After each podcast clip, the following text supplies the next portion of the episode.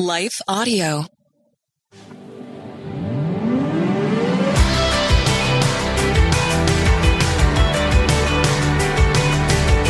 You're listening to Therapy and Theology, and I'm your host, Carley Marcouiller.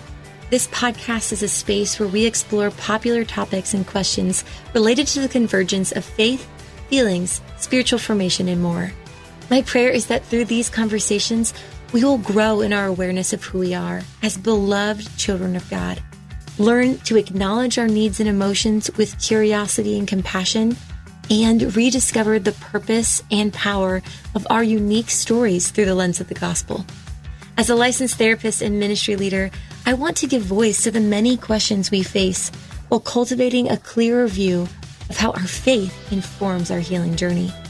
I don't have all the answers, but I am committed to going deeper and walking together. So, whether you've been to therapy or know exactly what you believe when it comes to theology, I want to invite you to join this journey as we fearlessly name the complexities of our present reality and press into the hope of the gospel story. So, are you ready?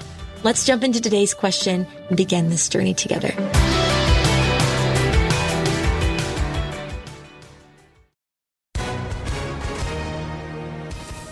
Everyone. If you've been injured in an accident that was not your fault, listen up. We have legal professionals standing by to answer your questions for free. Call now and find out if you have a case and how much it's potentially worth. Call 800 497 4410. I'm here with spokesman John Wolf. So, John, tell everyone listening who should call right now. Well, Maria, first off, thank you for having me here. It's always nice to answer the listeners' questions. Now, as far as who should call in, Anyone who's been injured in an accident and think you deserve compensation, give us a call right now. 800 497 4410. You'll find out if you have a case and how much it's potentially worth. Thanks, John. You heard it, folks. Take advantage of this opportunity and call now. 800 497 4410. Advertisement sponsored by Legal Help Center may not be available in all states.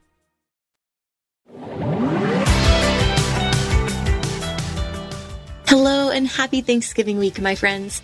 I hope that you all are enjoying some much needed rest, quality time with family and friends, and some good food this week.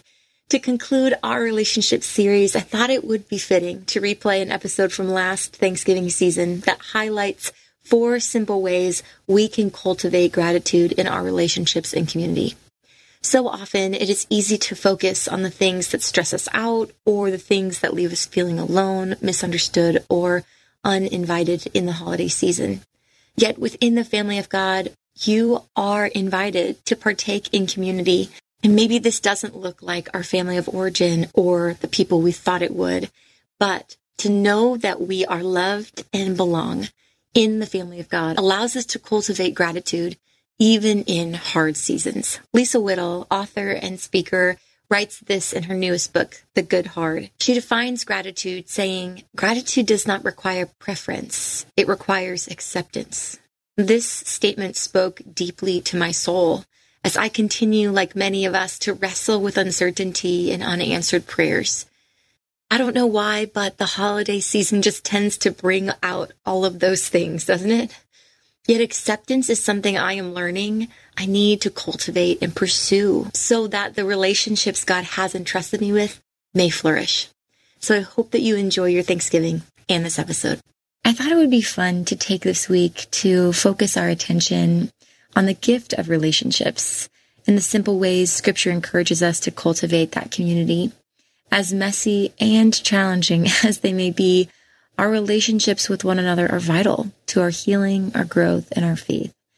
And so something that I have been very convicted of in my own life lately is my lack of gratitude and attention for the relationships God has given me to steward in my life currently.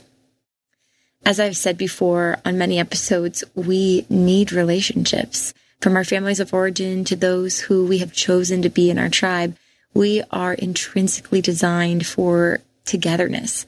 As we have talked about in the past several episodes, there is much work to be done in learning the skills to steward our relationships well.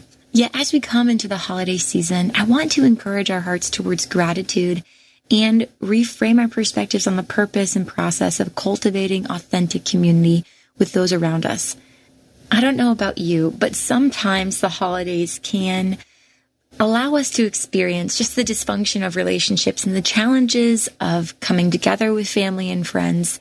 And if I'm not careful, I will admit that my outlook on the holiday season can default to pessimism if I'm not careful to focus my attention on the fullness of my friendships and family that God has given me both biologically and spiritually. When we come together to celebrate in the holiday season, we will inevitably face either past memories of pain or present dysfunction of our families and friendships. For some, it will be experiences of firsts this year, of joy or of grief. What can happen in these times of holiday hurriedness is we can minimize or magnify the messiness of our relational connectedness. We can feel discouraged, lonely, left out, or limited by the challenges of finding community that feels like home.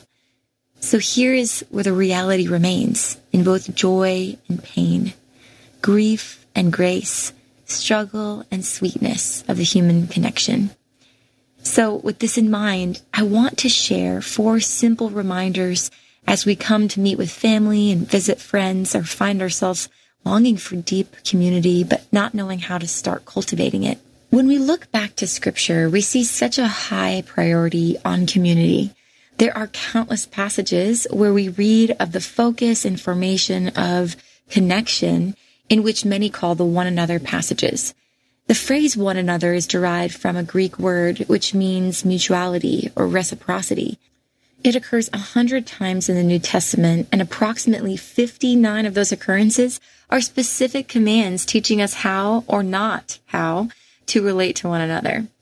So let's just look at four of these one another passages and use them as both a practice of remaining present with the gratitude of what God has given us in our relationships currently and then also looking forward as a practice to deepen our relationships, to cultivate authentic community and connection with those in our families, with those that we call loved ones during this holiday season. So the first reminder, and I think probably out of all of them, it's the most important, is to pray for one another. In James 5, verse 13, it says, If any one of you is suffering, let him pray. Is anyone cheerful? Let him sing praise. And then in verse 16, it says, Therefore confess your sins to one another and pray for one another that you may be healed. I love this passage for many reasons, but one of the things I think is really powerful is that prayer can be used in so many different ways. We see in verse 13 that if we are suffering, if we're struggling, we can pray, but then it also has this coexisting kind of balance of if you're cheerful, let him sing praise. And so in either context, whether we are experiencing challenge or cheer, we can bring it to Jesus and we can be with one another. And that's why in verse 16, it then it says confessing to one another and praying for one another. When I know what my friends are going through, if I'm asking them, you know, Hey, how is this holiday season for you? Who are you going to visit over this holiday season? you know, I will know how to check in with them and I will know how to be praying for them and vice versa. If we were able to share with someone that's close to us, like, Hey, this holiday season is going to be hard for me. And these are the reasons why, then they will know how to pray for us. And at the same time, maybe there's so many things to be celebrating this holiday season. If there are incredible testimonies of the Lord, share those. Maybe it's a conversation you have with a family member that you didn't expect to have we can sing praise. We can praise the Lord for those things. So I encourage you to share, to share with those who are in your community, and then to also ask them, what is it that they need prayer for over this holiday season? Because we see even throughout scripture that prayer is so powerful and it connects us both to one another and then also to allowing the Holy Spirit to work in and through our circumstances, focusing again back on who God is and what he can do through all of our circumstances. So, in addition to this first reminder, I also see set forth in scripture a really beautiful reminder of loving genuinely. I don't know about you, but we can kind of fake love a lot during the holiday season, going to families' houses, maybe extended family or distended family that we are not super close to emotionally. We can put on a face, a smile, but acknowledging maybe the hurt or challenge within those relationships is too difficult. And so this creates a false sense of peace. It creates an ingenuine kind of interaction. And so in Romans 12, we see Paul say, let your love be genuine, hate what is evil and hold fast to what is good. And then in verse 10, it says, love one another with brotherly affection, outdo one another in showing honor. Here again, we see another coexistence of tension that we hold in our relationships. Paul says, let love be genuine, but he doesn't negate the challenges of certain relationships or maybe even in a connection that there has been wrong done. He says to hate what is evil. We hold on to the fact that we are not allowing love to cover over wrongdoings, but we hold fast to what is good. And here he says to love one another with brotherly affection, right? And outdo one another in showing honor. So what does it look like this holiday season to outdo those around you in showing honor? I don't always do this well. And I think we all can attest to the fact that we could do this differently. And how would this change the way our community looked? How would it encourage our brothers and sisters to show them honor in a different way? Maybe it's our families. Maybe it's our mothers and fathers. Maybe it's serving at the dinner table, maybe it's washing the dishes after the Thanksgiving meal, whatever it might be for you. What does it look like to love with affection, not out of obligation, and outdo those around you in showing honor? Everyone has a different way they like to be loved and honored. And so it might look different for a family member than a friend or, you know, a brother or a sister versus a loved one who's not in your direct family, but asking and being aware of how can I love this person genuinely? And maybe the work has to start in our own hearts if we can't to be able to work out the frustrations that we might have or to be honest with, Hey, this is a hurt. This is something that I'm not going to forget that has happened, but I want to hold fast to what is good. And what is good is to, to love one another and outdo one another in showing honor.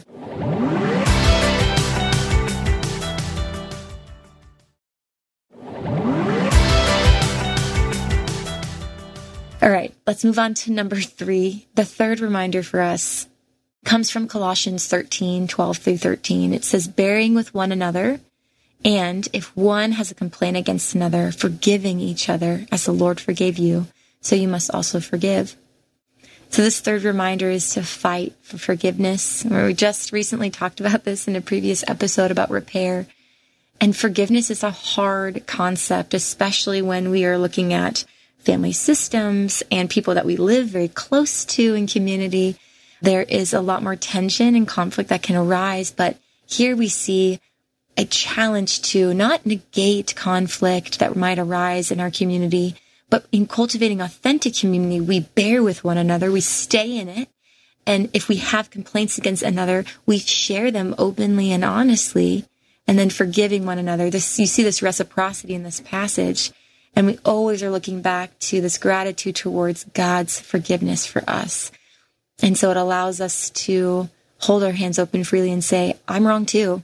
I'm with you in that. And we can forgive each other, holding space for both of that. So who is it maybe that we need to extend forgiveness towards? Or, who is it this holiday season? Maybe we need to come to and ask for forgiveness for something. I think oftentimes we can hold on to complaints or pains because we don't think it's necessary to communicate them. But we see such a beautiful um, connection to deeper community by sharing our hurts, by expressing our emotions and allowing the Lord to heal those wounds slowly at times. But if you haven't listened to the previous episode on repair, please go back and listen to that if forgiveness is something that you're walking through this holiday season. So our final reminder today is going to come from Hebrews 10, 23 through 25. It says, let us hold fast to our confession of hope without wavering, for he who promises faithful. And let us consider how to stir one another to love and good works, not neglecting to meet together, as is the habit of some, but encouraging one another, and all the more as you see the day drawing near. So this final reminder to cultivating community is to encourage one another. What does it look like for us individually to stir one another up to love and good works? And how might we express that in our friendships and with our family this holiday season? Something that I think is so powerful about this passage is that the writer is talking about holding fast to the confession of hope, this beautiful gospel that we have been given, that Jesus is faithful in being our high priest. And so we are to stir one another up with love and good works through this good news of the gospel, this amazing gift of God sent through his son. And something that I think is interesting in verse 25 is that the writer talks about not neglecting to meet with one another. And if, if you're listening to this and you're struggling with finding community, I want to encourage you specifically to find a place to meet together. If you don't have a local church body, if you don't have people that know you that also are seeking the Lord or being able to pour into you on some personal emotional level, please find that, whether that be through a church or small group or a therapist. We are meant for relationship, right? And so let's not neglect to find and form community. And for those of you that have community and those of you that are pursuing this cultivation of connection with one another, how can you stir up those around you to love and good works? What does it look like to extend gratitude towards others? Maybe even to share your own stories that encourage other people with words or with actions, with your gifts and abilities. There's so many ways to encourage those around us. So I hope these simple reminders from scripture can help us focus our attention both on gratitude towards the relationships that God has entrusted us with, and then to cultivate health in this community and connection by practicing prayer, by showing genuine love and affection and honor towards those around us, by forgiving and communicating where we need to be forgiven. And then finally, by encouraging and stirring up love and good works among those around us. I pray that this holiday season will be one where you will see God work in ways that you didn't imagine.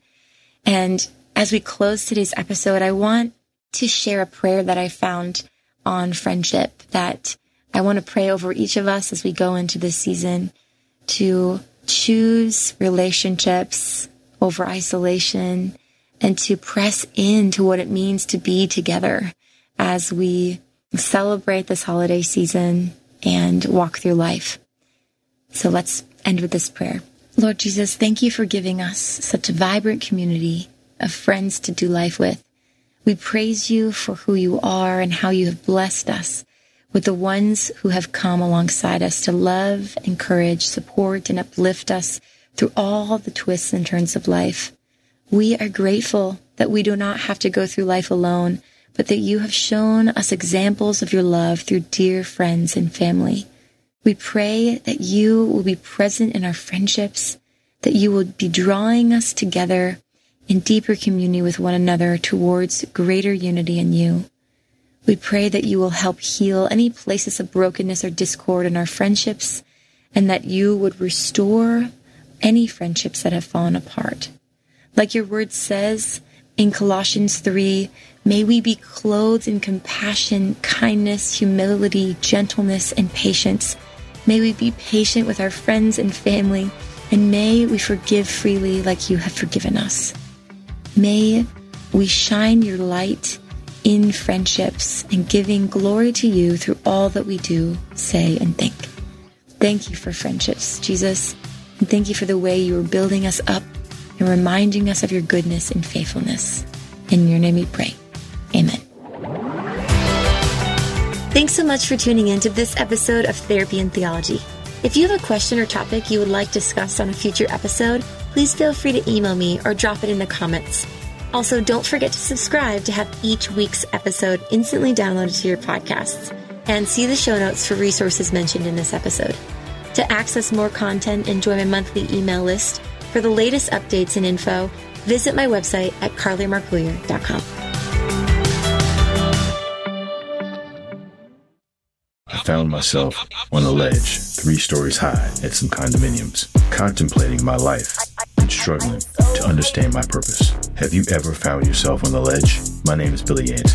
I'm a caring father, mentor, and friend. In my new podcast, Billy and the Goat, I share the life changing events that shaped who I am today to remind you that no matter how far you've fallen, God can help you get up and thrive. Listen now at lifeaudio.com.